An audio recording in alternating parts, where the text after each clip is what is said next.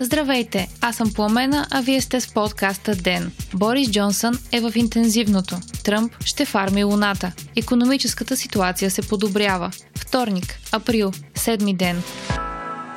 Ден е подкаст от мрежата на Говори Интернет и става по-добър благодарение на подкрепата на слушателите си. На вас. За да станете дарител на Ден, елате на patreon.com, Говори Интернет и срещу 5 долара на месец ще станете денник. Истински герой.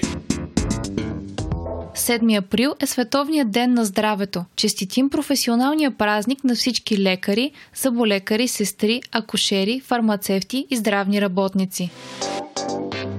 Късно с нощи министър-председателят на Великобритания Борис Джонсън беше прият в интензивното, след като състоянието му се е влушило, съобщи BBC. Припомняме, че Джонсън беше диагностициран с COVID-19 на 26 март и от тогава бе в самоизолация. По последни данни на BBC, състоянието на Борис Джонсън в момента е стабилно. Той няма пневмония и диша самостоятелно без асистенция и няма нужда от механична вентилация.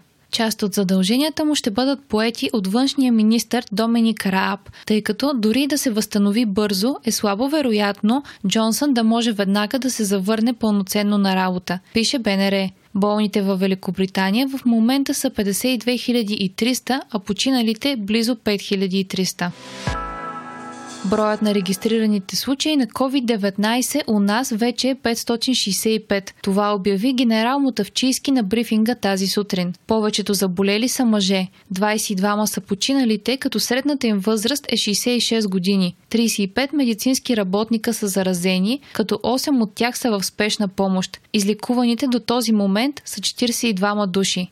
Междувременно промените в закона за извънредното положение, за които ви съобщихме вчера, бяха окончателно прияти от парламента на извънредно заседание късно с нощи. Част от решенията са работодателите да получават и 100% от осигуровките като компенсация по схемата 60 на 40. По този начин за работодателите, на които се изплащат компенсации, остава да изплатят само 40% от възнагражденията на работниците до пълният размер на брутната заплата. Задължението на служителя обаче си остава 40% от осигуровките и 10% данък. От тази мярка ще могат да се възползват две категории работодатели. Първите, които имат право на компенсации, са тези от определени сектори на економиката, които по нареждане на държавния орган, а не по своя преценка, са преустановили работа на цялото предприятие или на част от него, или на отделни служители. Втората категория включва работодатели от всички сектори на економиката, с изключение на няколко изрично изброени, които заради извънредното положение са спрели работата си или са намалили работното си време. При втората категория, за да могат да се възползват от компенсациите,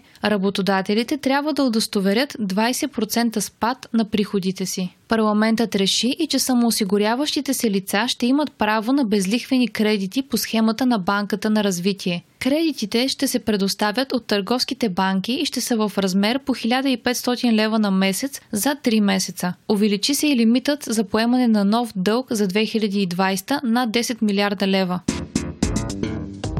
Американските борси скочиха отново, този път с 7%, след като смъртните случаи от коронавирус в Нью Йорк за втори пореден ден отбелязаха спад, съобщава Капитал. Властите в САЩ обаче очакват тази седмица да е най-смъртоносната. Болните в страната за момента са 370 хиляди, а починалите 10 900. Наблюдава се и покачване на стоковите борси в Европа, съобщава Reuters. Въпреки, че пандемията още е в разгара си, вече се забелязват подобрения в Европа и според експерти, цитирани от Reuters, може по-добрите времена да дойдат по-бързо, отколкото очакваме. Австрия е първата европейска държава, която вече планира отпускане на мерките за карантината. От 14 април ще отворят малките магазини, а от началото на май и по-големите. След това постепенно ще бъдат отворени и хотелите и ресторантите. В страната има регистрирани 12 000 болни, а смъртните случаи са 220. Според канцлерът Себастиан Курц обаче,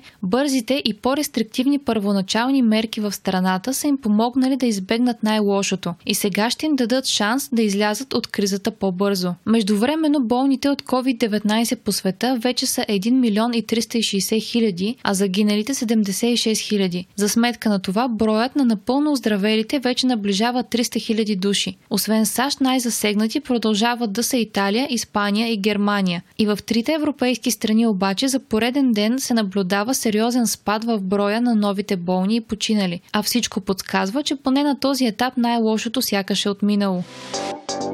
Президентът на САЩ Доналд Тръмп подписа указ за добив на ресурси от Луната и други небесни тела, съобщава Space.com, цитирайки указа, публикуван на сайта на Белия дом. Указът затвърждава позицията на САЩ, че ресурсите в космоса не са за общо ползване и подлежат на експлоатация за търговски цели. Space.com напомня, че САЩ, както и други държави с развити космонавтики, не са подписали споразумението за Луната от 1979 година, което постановлява, че използването на ресурси от космоса за различни от научни цели трябва да бъде регулирано с международна законова мярка. А през 2015 година Конгресът е приел който изрично позволява на американски граждани и компании да използват ресурси от Луната и от астероиди. Предполага се, че указът е отчасти свързан с програмата на НАСА Артемис. Артемис цели да изпрати двама астронавти на Луната през 2024 година и да установи постоянно човешко присъствие там до 2028.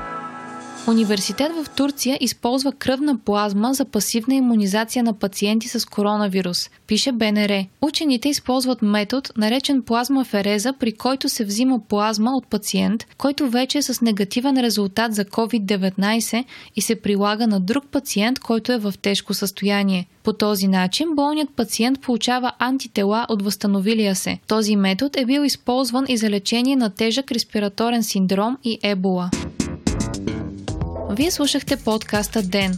Ден е част от мрежата на Говори Интернет. Водеща Пламена Крумова. Главен редактор Димитър Панайотов. Аудиомонтаж Антон Велев. Ако искате да не изпускате епизод на Ден, не забравяйте да се абонирате в Spotify, Google Podcast или да ни оцените в Apple iTunes.